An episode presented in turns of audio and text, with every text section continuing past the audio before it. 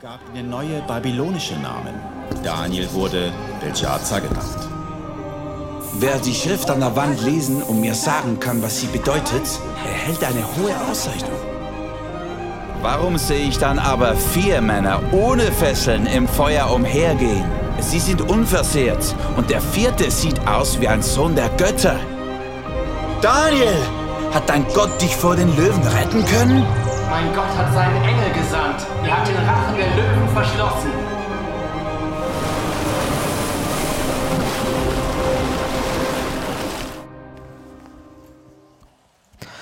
Ich habe davon geredet, sich in Gottes Arme zu fallen. Und Daniel ist, glaube ich, einer, der uns in der Bibel mehrmals zeigt, wie das funktioniert und was daraus entstehen kann. Es ist so genial. Und mega genial ist auch, dass wir einen aus unseren Reihen haben, der uns etwas weitergibt zu diesem Thema heute hier. Ein riesen Applaus für den Ben! Juhu!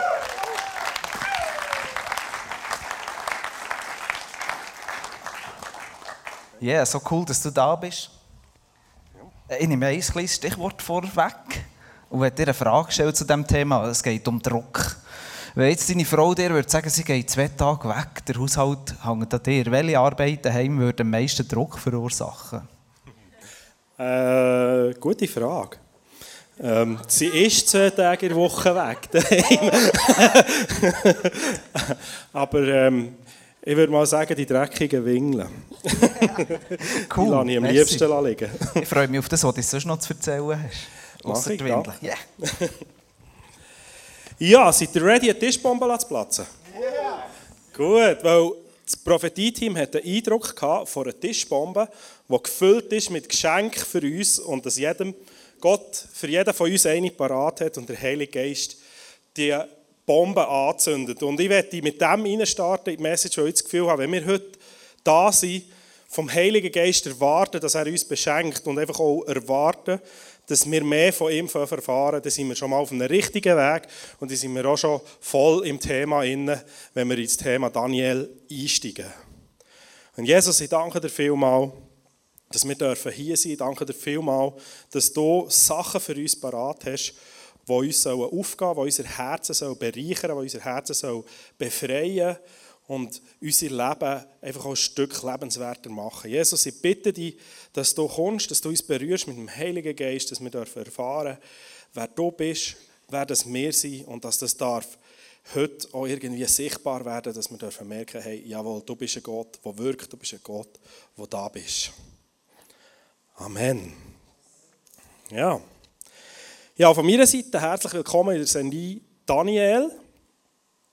Es ist eines meiner Lieblingsbücher aus dem Alten Testament und es ist nicht gelogen. Ich finde es immer wieder faszinierend, dort drinnen zu lesen. Vor allem ist so einer der Propheten, den ich irgendwie verstehe. Die anderen gehen mir irgendwie ein bisschen über den Gring aus. Damit ihr den Kontext seht, und ich kurz noch ein bisschen abreißen, was beim Daniel genau alles so abgelaufen ist.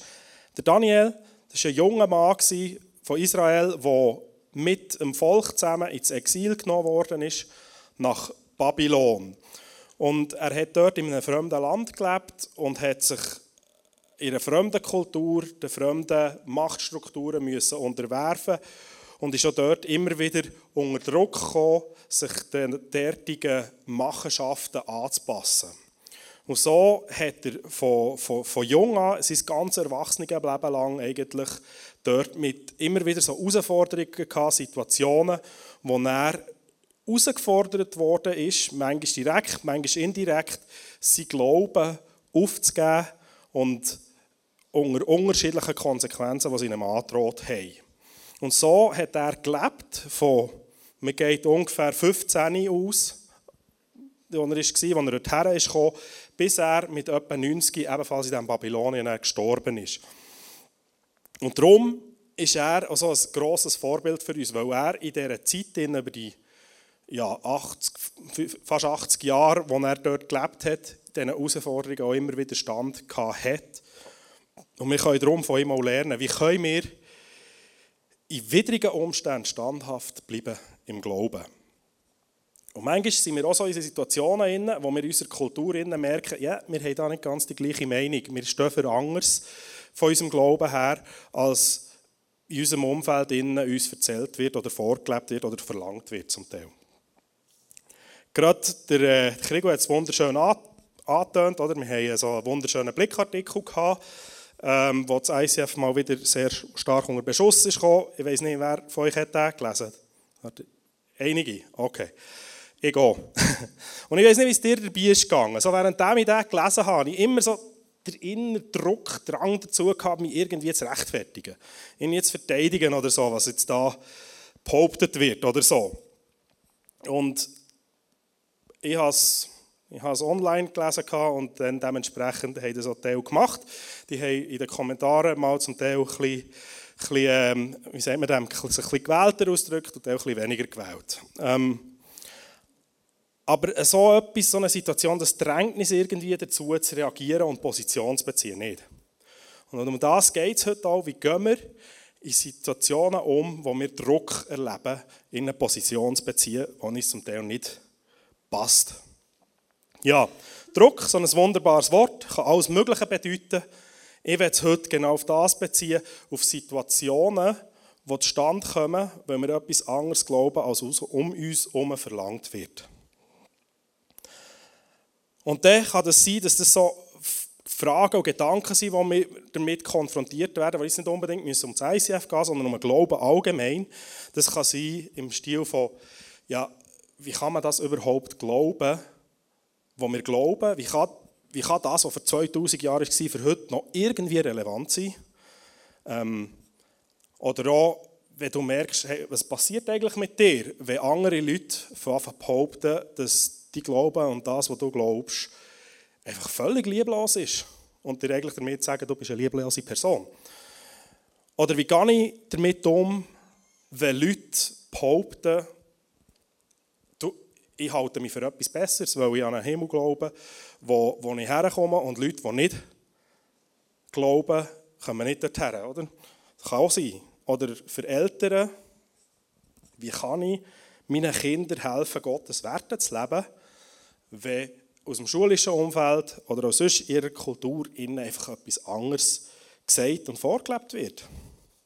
Wie können wir im Glauben innen stehen und dort trotzdem in der Gesellschaft integriert sein? Das sind alles so Fragen, die uns beschäftigen in diesem Moment. Und in der ersten Message der Serie hat der Kleusel gesagt, dass wir in solchen Situationen zwei Extrempositionen beziehen können. Entweder wir passen uns komplett an den Meinungen um uns herum und machen so, so keinen Unterschied. Oder auf die andere Seite, wir nehmen es aus dem Umfeld raus und schotten es ab und tun zu und machen so keinen Unterschied. Aber weder noch ist doch irgendwie unser Herz. Wir wollen in dieser Welt sein, in dieser Welt stehen. Wir wollen mit den Menschen unterwegs sein, die hier leben, aber wir wollen auch einen Unterschied machen. Und dort ist unser Herz. Und wie gehen wir jetzt mit einem Druck, der daraus entstehen kann, auf eine gute Art und Weise um? Lass uns mal in einen Moment hineinschauen, wo der Daniel Druck erlebt hat und wie er damit umgegangen ist.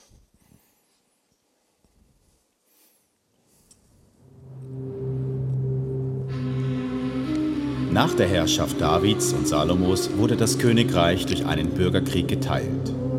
Israel im Norden, Juda im Süden. Die Stämme im Norden fingen an, Götzen anzubeten. Gott warnte die Bewohner immer und immer wieder, doch sie ignorierten ihn. So eroberten die Assyrer die Nordstämme.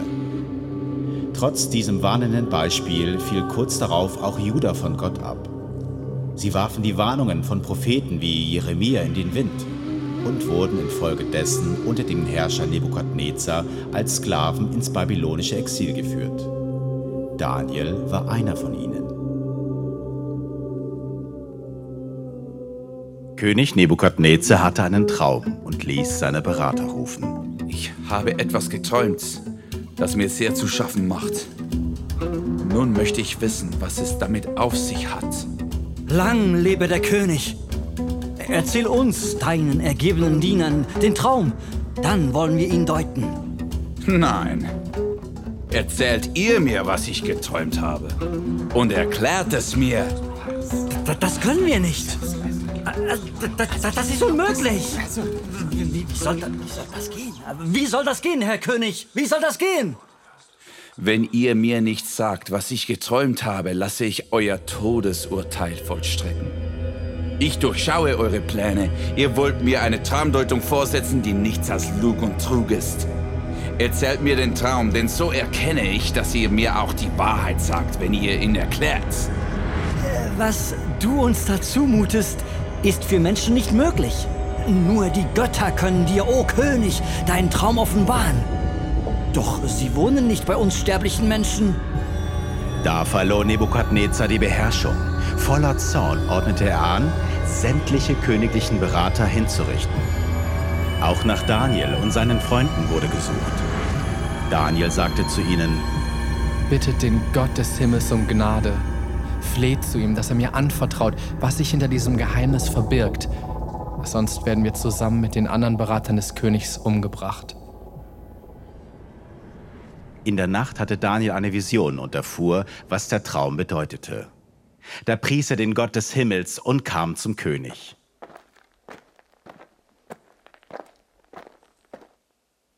Kannst du mir denn wirklich sagen, was ich im Traum gesehen habe und um was er bedeutet? Mein König, wenn ich dir nur den Traum erzählen kann, dann nicht, weil ich klüger wäre als alle anderen Menschen. Nein, Gott hat es mir offenbart, damit du, mein König, eine Antwort auf das bekommst, was dich so beunruhigt. In deiner Vision sahst du eine riesige Statue vor dir. Der Kopf war aus reinem Gold, die Brust und die Arme waren aus Silber, Bauch und Hüften aus Bronze, die Beine aus Eisen und die Füße teils aus Eisen, teils aus Ton.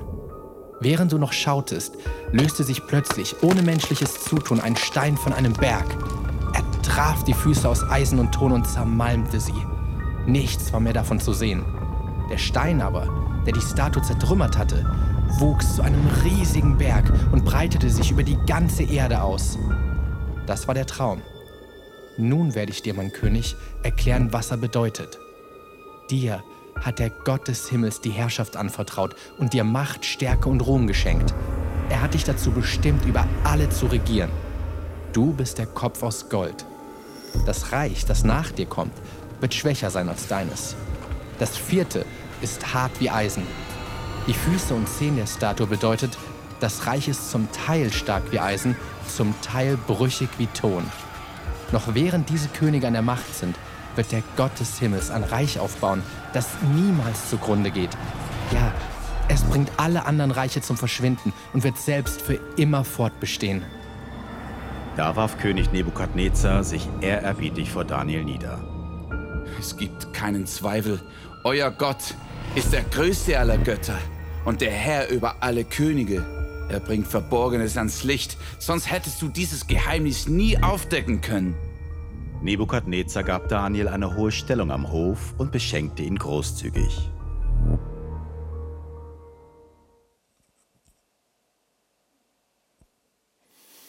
Ja, ich weiß nicht, was du dir vorgestellt hast, als ich gesagt habe, dass wir manchmal so mit gewissen Gedanken und Fragen unter Druck kommen.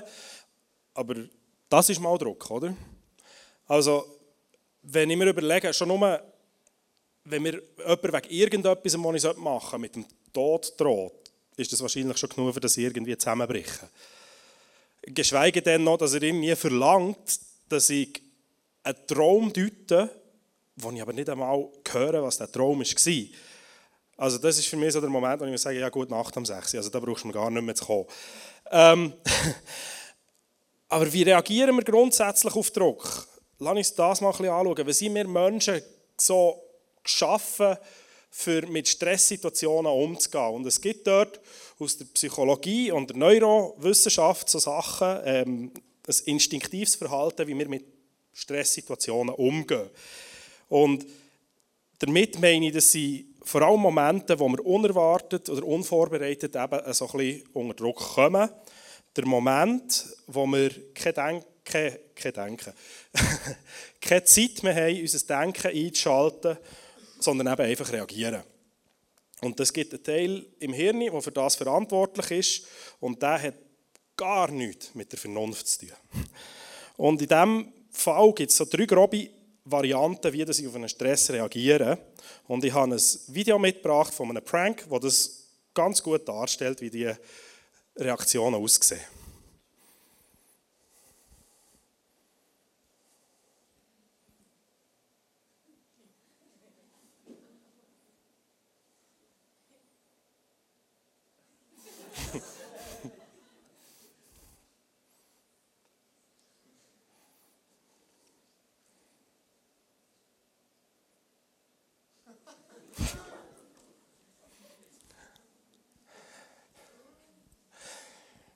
Jawohl, also die drei Reaktionen, die heißen Fight, Flight und Freeze. Und die erste Variante, die wir im Video gesehen haben, das ist Flight, also flüchten, der Situation ausweichen, davor rennen. In der Geschichte von Daniel erleben wir das so ein bisschen, dass die Berater die Taktik anwenden. Nicht, sie probieren aus der Drucksituation, die da herrscht, auf ihnen, zu fliehen, indem sie sich rausschnurren und dann den nächstmöglichen irgendwie sich zurückziehen oder so. Und im Beispiel vom Blickartikel, den ich erwähnt habe, sind das vielleicht Leute, die die Schlagzeilen lesen und dann ganz schnell wegklicken oder den Blick wirklich vor sich haben, die Seite weiterblättern und gar nicht erst sich damit auseinandersetzen Beim Streich, bei einem Prank kann man das so lösen, das ist okay, meine, der Druck ist dann auch wieder weg, oder? Jetzt bei einem Artikel ist es auch so, da kann man das schon auch so lösen, dass man sich nicht damit auseinandersetzen muss. Besonders, wenn es jetzt für dich nicht so wichtig ist, ich glaube, der Pressesprecher vom ICF, der hat doch einen gewissen Druck verspürt, als er diesen Artikel mitbekommen hat. Ähm, und in der Situation der Berater ist es ebenfalls so, das ist ein Druck um, da können sie sich nicht rauswinden, da, können sie auch nicht davon säckeln. Es geht um ihr Leben. Die zweite Variante, Fight, die Frau, die einfach schnell mal, schnell mal eins shootet, ähm, die sehen wir beim König Nebukadnezar. Also er hat einen Traum, der bei ihm einen Druck auslöst. Und das löst er mit Aggression. Ähm, sagt mir, was ich wissen will, sonst bringe ich ihn um. Und äh, beim Artikelbeispiel wäre jetzt das ähm, die etwas weniger gewählten Kommentare dazu, die direkt gegen den Blick schießen oder gegen die Person, die dort drinnen zitiert wird. So im Stil von, ich werde angegriffen, nicht fragen, zurückschlagen. Ähm, und wie viel bringt jetzt die Reaktion, wenn wir wieder zum Daniel zurückgehen, wie viel bringt so eine Reaktion dem König genau? Ich meine, ähm, ein Haufen Leichen, aber eine Lösung für das, Perso für, für das Problem, das er hat, nämlich eine Traumdeutung. In diesem Fall nicht. Und die dritte Variante, das Freeze, das ist die Frau, die zusammensackt. Und da habe ich jetzt aus dem Blickartikel und aus dem Daniel aus nicht unbedingt das Beispiel, aber die kennen es vielleicht schon auch so. Vielleicht habt ihr euch eh schon mit dieser Frage identifizieren Also der Moment, wo irgendein Schock oder ein Stress oder irgendetwas kommt und in euch geht alles einfach zusammen.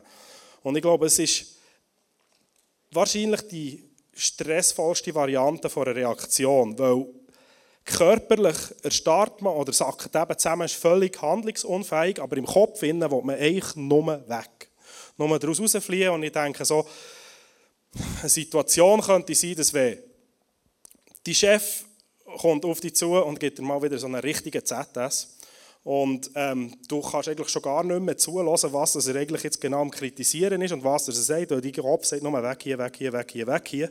Ähm, aber du kannst nicht, weil du bist dort und du weißt nicht, wie du aus dem raus kannst kommen. Und es kommt in dem Sinne nicht von ungefähr, dass wir die Reaktionen auch haben, die Instinkte. Die haben schon ihre Berechtigung. Aber äh, in Momenten, wo längerfristig Druck besteht und wo nach einer anderen Lösung schreien, wie jetzt eben zum Beispiel beim Daniel, dann müssen wir es irgendwie anders angehen. Und wenn wir Dort hilft es uns, wenn wir als erstes einfach mal Ruhe bewahren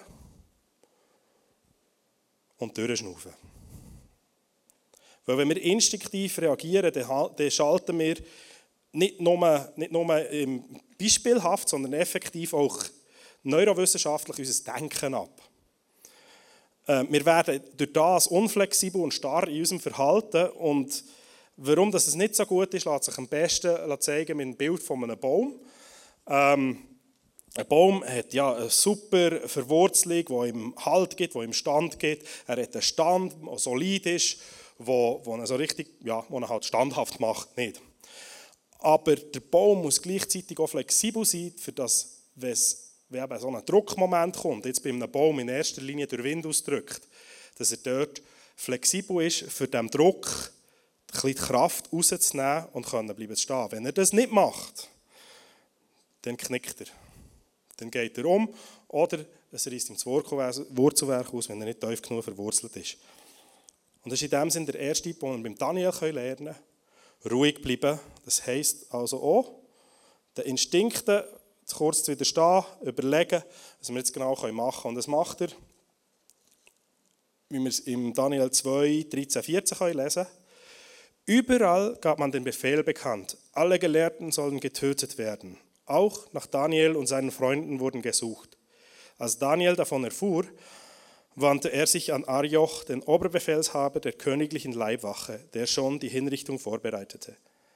Er überlegte jedes Wort genau und fragte, was hätte Nebuchadnezzar genau gesagt, äh, in der kurzen Zusammenfassung. Also um was, auf was wollte ich raus? Der Daniel hat sich jedes Wort genau überlegt. Und das geht nicht als instinktive Reaktion. Also er hat müssen probieren, die Situation zuerst zu verstehen, durch Nachfragen. Also er hat nicht einfach die emotionalen Sätze, die da sind, gekommen, hat er genommen, sondern er hat sich überlegt, was er genau machen kann und hat nachher gefragt, soweit es natürlich auch ist gegangen. Und das, soweit es natürlich auch ist gegangen, bringt uns an zwei Punkte, die wir von ihm lernen können, dass wir unser Problem Gott anvertrauen. Weil es gibt die Momente, wo wir noch so schlau sein können, noch so viel nachdenken können, die Instinkte bis zum Geht nicht mehr unterdrücken und der Druck wird gross und wir brechen. Also schauen wir Daniels Situation an. Dort ist er als Berater, kann er noch so weise sein, er kann noch so gut aussehen und stark und was auch immer sein. Er kann den Traum vom König unmöglich wissen. Und menschlich gesehen ist das auch unmöglich. Darum, was macht der Daniel? Er bringt seine Situation vor Gott. Und er hat ein riesen Vertrauen auf Gott und weiß, dass in diesem Moment ihm genau ein Gott helfen kann. Keiner von den Babylonischen, sondern Gott von Abraham, Isaac und Jakob. Er probiert also nicht aus der Situation raus zu fliehen. Er starrt auch nicht und er kämpft auch nicht gegen die in einem gewissen Grad, Grad ähm, ungerechtfertigten äh, äh Forderungen an. Und im Ganzen finde ich es gewaltig, die Art und Weise, wie der Daniel reagiert. Ich finde es so gewaltig, wie, wie Gott, der junge Mann, schon so eine Charakterstärke hat hergebracht. Wir müssen uns vorstellen, er ist 15 bis 20 zu diesem Zeitpunkt. Und er reagiert auf diese Art und Weise. Das heisst, er wird nicht bitter, er probiert nicht irgendwie durch eine List daraus rauszukommen, sondern er akzeptiert die Forderung vom König. Und er geht darauf ein. Und er sucht proaktive Lösung. In dem Sinne ist es ja nicht sein Problem. In dem Sinne, es wird zu seinem Problem gemacht. Aber er probiert es nicht wieder zurückzudelegieren, sondern er nimmt es an und geht damit um.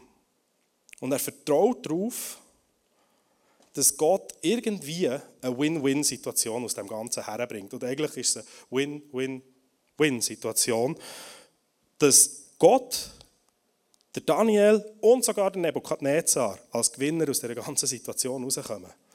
Also das finde ich gewaltig, weil das so ein junger Mensch äh, schon herbringt.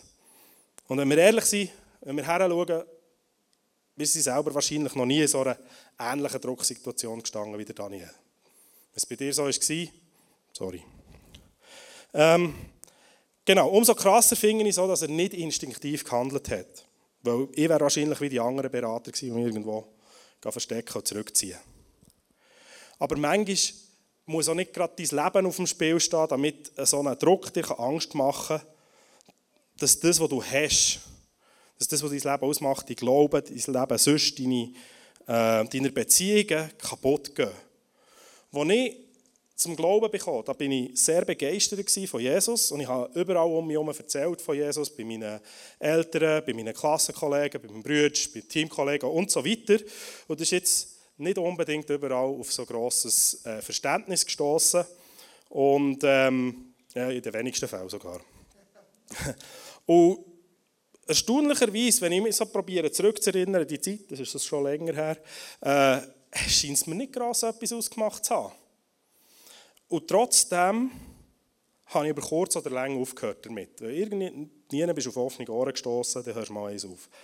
Ähm, und es ist sogar so weit gekommen, dass ich irgendeinem Zeitpunkt auch mein Glauben habe verloren habe. Es hat jetzt nicht mit dem Erzählen an sich zu tun gehabt. Ähm, aber zum Zeitpunkt, wo ich näher wieder an Jesus habe geglaubt ist, ist, äh, bin ich zwar sehr, sehr froh gewesen, dass ich Jesus wieder habe. Und gleichzeitig ist mir so der Glaube vorgekommen, ähm, wie ein rohes Ei.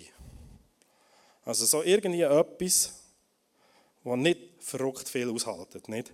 Und als ich der Minka mal davon erzählt habe, Minka ist meine Frau, für die, die es nicht wissen, ähm, dass ich mit ihr gerne in einen Gottesdienst gehe, dann hatte ich so Angst darum, dass es Nein einfach so ein bisschen ist, wie wenn ich jetzt das Ei nehme und fange zusammendrücken. Und dass es einfach zerbricht unter dem Nein und ich nie mehr irgendwie wieder nach Gott oder nach Jesus frage, nie mehr irgendwo in einen Gottesdienst gehen es hat in meinem Leben noch viele so Situationen drin gehabt. Dort habe ich gemerkt, wie irgendwie das, meine Erwartung aus der Vergangenheit der Druck geführt hat darauf, dass es geheißen, entweder äh, geht jetzt meine Ehe drauf oder dann geht mein Glaube drauf. Und eine weitere Situation war auch, als ich, als ich angefangen habe, bei Campus zu arbeiten, wo ich so Situationen hatte, wo ich einfach denke, ja, ähm, was ist, was ist wenn, wenn die Unterstützung dazu nicht zustande kommt, weil ich habe keine anderen Karriereoptionen drauf äh, äh, vorgehabt. Was ist, wenn ich jetzt da Leute muss vom Glauben anfangen erzählen und das kommt nicht an?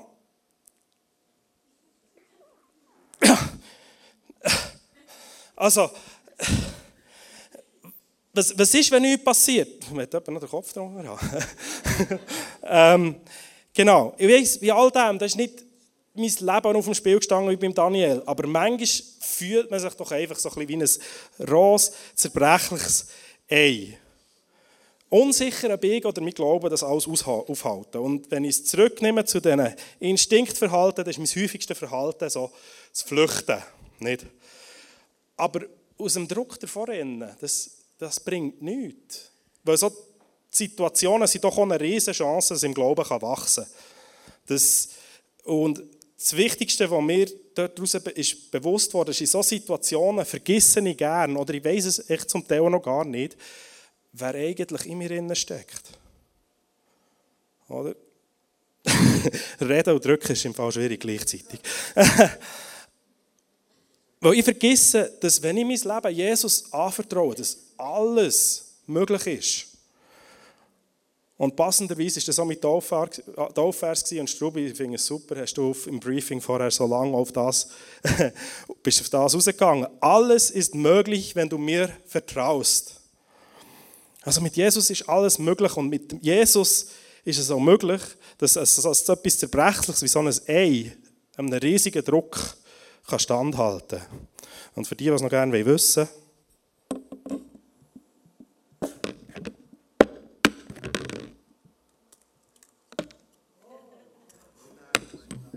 Ich habe noch ein zweites da für die, die es näher ausprobieren wollen. genau. Also, das muss ich mir auch immer wieder in den Kopf und ins Herz hineinrufen. Wenn ich Jesus vertraue, ist alles möglich. Und im Daniel innen sieht man das eben auch, dass, dass, dass Jesus mit einem Gott rechnet, wo alles möglich ist. Verse 27 und 28, dort schreibt er, oder der Retter zum König und sagt, mein König, hinter dein Geheimnis kann keiner deiner Berater kommen, weder Geistesbeschwörer, noch Wahrsager, noch Magier. Aber es gibt einen Gott im Himmel, der das Verborgene ans Licht bringt. Dieser Gott hat dich, König Nebukadnezar, sehen lassen, was am Ende der Zeit geschehen wird und jetzt sage ich dir, welche Vision du im Traum hattest. Aber Gott im Himmel bringt das Verborgene ans Licht. Was beim Menschen unmöglich ist, bei den Berater, Geistesbeschwörer und so weiter, das ist bei Gott möglich. Aber Gott, und das möchte ich dir wirklich ermutigen dazu, rechnen mit einem Gott, der grösser ist als alles andere. Und das sieht man bei Daniel enorm stark. Ein weiterer Aspekt, den ich drauflöpfen will, ist, teil deine Last. Oder Daniel ist wo er das gehört hat, dass äh, sie das Unmögliche sollen möglich machen äh, mit dem als allererstes zu den Leuten, die ihm am nächsten gestanden sind. Verse 17 bis 18. Zu Hause erzählte er alles seinen Freunden Hanania, Michael und Asaria. Bittet den Gott des Himmels um Gnade, sagte er zu ihnen. Fleht zu ihm, dass er mir anvertraut, was sich hinter diesem Geheimnis verbirgt. Also er ist mit dieser Bedrohung zu seinen Freunden gegangen und hat sie darum gebeten, mit ihm zusammen Gott anzuflehen für eine Lösung. Und der Paulus ruft uns im Galaterbrief zum Gleichen aus, dass wir das zusammen machen, was Daniel und seine Freunde füreinander gemacht haben. Tragt gemeinsam eure Lasten, dann erfüllt ihr Gottes Gesetz. Also das Wort Gott für uns, dass wir gemeinsam Lasten tragen, dass wir gemeinsam so Drucksituationen aushalten. Ich meine, sogar Jesus hat im, im Garten Gethsemane, das am, äh, am Abend vor der Kreuzigung, hat er die Jünger darum gebeten, hey, Freunde, betet mit mir für die Situation, damit ich stark bleiben kann. Wenn es Jesus sogar gemacht hat, dann sollte es doch mir auch machen, oder?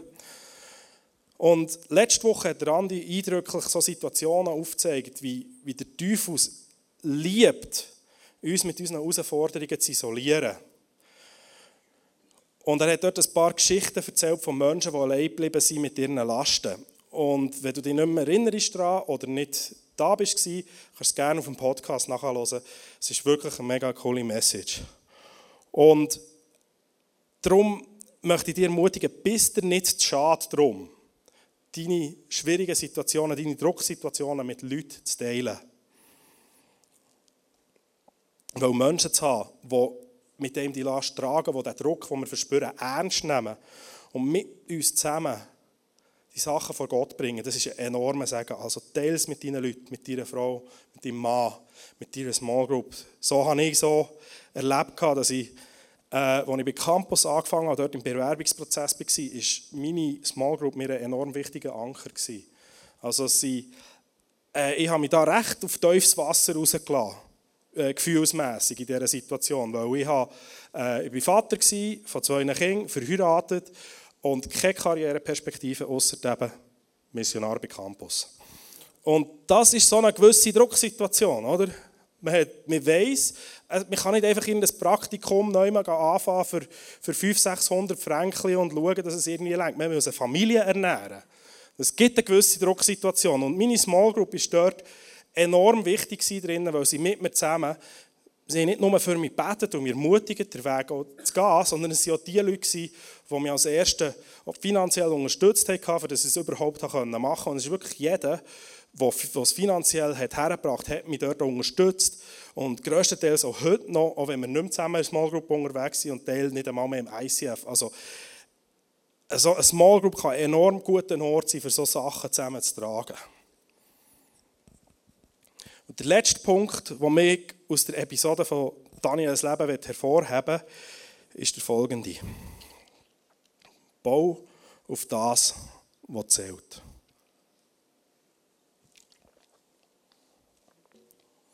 Es ist nicht dein Job, es ist nicht deine Karriere, es ist nicht dein Lebenswerk, das in dem Sinne am Ende zählt, sondern es ist Gottes Reich, das zählt.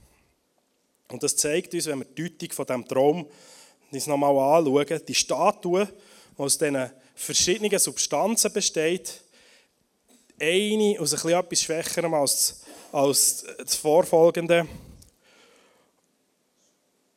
Und am Schluss stürzt alles zusammen ein, wo der, wo der Stein in die Füße hineingeht. Daniel 44 bis 45, also 2, 44 bis 45 lesen wir, was das bedeutet. Noch während diese Könige an der Macht sind, wird der Gott des Himmels ein Reich aufbauen, das niemals zugrunde geht. Keinem anderen Volk wird er jemals die Herrschaft übertragen. Ja, es bringt alle anderen Reiche zum Verschwinden und wird selbst für immer fortbestehen. Das, mein König, war der Stein, der ohne menschliches Zutun vom Berg losbrach und die Statue aus Ton, Eisen, Bronze, Silber und Gold zertrümmerte. Das ist das Reich, das er da davor redet, das ist das Königreich von Gott. Und Jesus ist der Stein, der alles ins Rollen bringt. Meine, es sind 2000 Jahre vergangen und das Reich hat immer noch Bestand und es wird auch ewig weiter Bestand haben. Und der Daniel hat es noch 500 Jahre früher offenbart gesehen. Und die Prophezeiung zeigt also weit über sein Leben heraus. Er selber ist dort in Babylonien im Exil verstorben und hat gewusst, wie das wird enden mit all den verschiedenen Reichern, die da noch kommen sollen. Und er hat eine enorm hohe Stellung dort hier. Er war zwei dritthöchste Mann im Land. Gewesen. Und zwar nicht nur bei einem König, sondern bei Minimum drei Königen von unterschiedlichen Dynastien. Und was ist von dem übrig, von dem weltlichen Lebenswerk? Nichts. Es gibt kein Babylonien, gibt kein Persien, kein Mäderreich mehr. Ähm, alles ist weg. Und ich werde jetzt damit nicht sagen, dass du deinen Beruf, deine Hobbys oder deine Familienpläne alles aufgeben und für sinnlos erachten. Das meine ich nicht, überhaupt nicht. Sondern was ich sagen damit ist, dass ihr nicht in dem Innen der Erfüllung sucht, sondern Gottes Reich genau in dem Innen durch euch lässt sichtbar werden. Was ist denn von Gott, Daniels göttlichem Lebenswerk übrig geblieben? Also wir sehen seine Standhaftigkeit für Gott und sein Gehorsam Gott gegenüber, wo über 2000 Jahre lang eine Inspiration und eine Motivation für Menschen war und immer noch ist. Der Daniel ist fest im Vertrauen auf Gott geblieben und hat mit ihm gerechnet. Und er hat in allem mit ihm gerechnet und hat so jedem Druck, der ist her, wo ist dahergekommen, können standhalten. Ob jetzt in dieser unmöglichen Situation wie mit der Traumdeutung oder später in der Leuengrube. Und das Vertrauen, das er hatte, ist belohnt worden. Mit immer noch mehr Vertrauen. Und am Ende ist, ist der Daniel der, der, einzige Mensch im Alten Testament, wo er zugestanden ist, dass er sehen konnte, was am Ende der Welt mal eins wird. Also durch das Vertrauen, das Daniel in Gott hatte, hat Gott und Daniel auch immer mehr anvertrauen und so dermaßen viel anvertrauen. Und ich wünsche mir, dass das Vertrauen, dass wir im Vertrauen auf Gott so Daniels werden, dass wir in allem innen ihn suchen und mit ihm rechnen, dass er eine Lösung hat wo unser Denken übersteigt. Dass, wir, dass er uns immer mehr anvertrauen kann. Und dass wir bei den Herausforderungen, die kommen, dass wir denen sagen, aber Gott will unsere Instinkte übernehmen Und dass wir unsere Lasten teilen und dass wir den Blick auf dem haben, der Ewigkeitsbestand hat. Und ich bin überzeugt, es gibt nichts Erfüllenderes, als zu sehen, wie Gott durch unser Leben durchwirkt. Das Prophetie-Team hat den Eindruck gehabt, dass es äh, Frauen und Männer hier hat, die Gott neue Kraft geben und, und so eine Lehre, die sie verspüren, auffüllen, die auffüllen. Und ich möchte dich ermutigen, dass in der zweiten Worship-Zeit, wo wir jetzt reingehen, dass du den Moment nutzt, um beim Prophetie-Team oder beim Face-to-Face -face für dich beten und die Lehre anfängst füllen mit dem Heiligen Geist, wie wir so schon am Anfang gebeten haben. Und Jesus, ich danke dir vielmal, dass du in unserer Mitte bist. Ich danke dir vielmal, dass du ein Gott bist, wo wir darauf bauen und hoffen, selbst wenn wir keinen Glauben haben für das, was passieren kann, dass wir unseren Sorgen, unserem Druck sagen, aber Gott. Und Jesus, ich danke dir dafür, dass für dich kein Problem zu gross ist, dass wir alles dir anvertrauen können. Und ich danke dir dafür, dass du uns Leute an Seite gestellt hast und noch an Seite stellst, die mit uns zusammen die Last teilen, die mit uns zusammen die Last tragen können. Und Jesus, ich bitte dich, dass wir dürfen standhaft bleiben drinnen, dass wir dürfen erfahren, was es ist, durch so Drucksituationen durchzukommen und zu merken, jawohl, der Glaube verhält. Du bist der Stein, der nicht ins Wanken gerät. Du bist der Fels, wo man darauf bauen kann. Und wir dürfen sehen, wie unser Vertrauen in dich wächst und wie du uns auch immer mehr zutraust. Amen.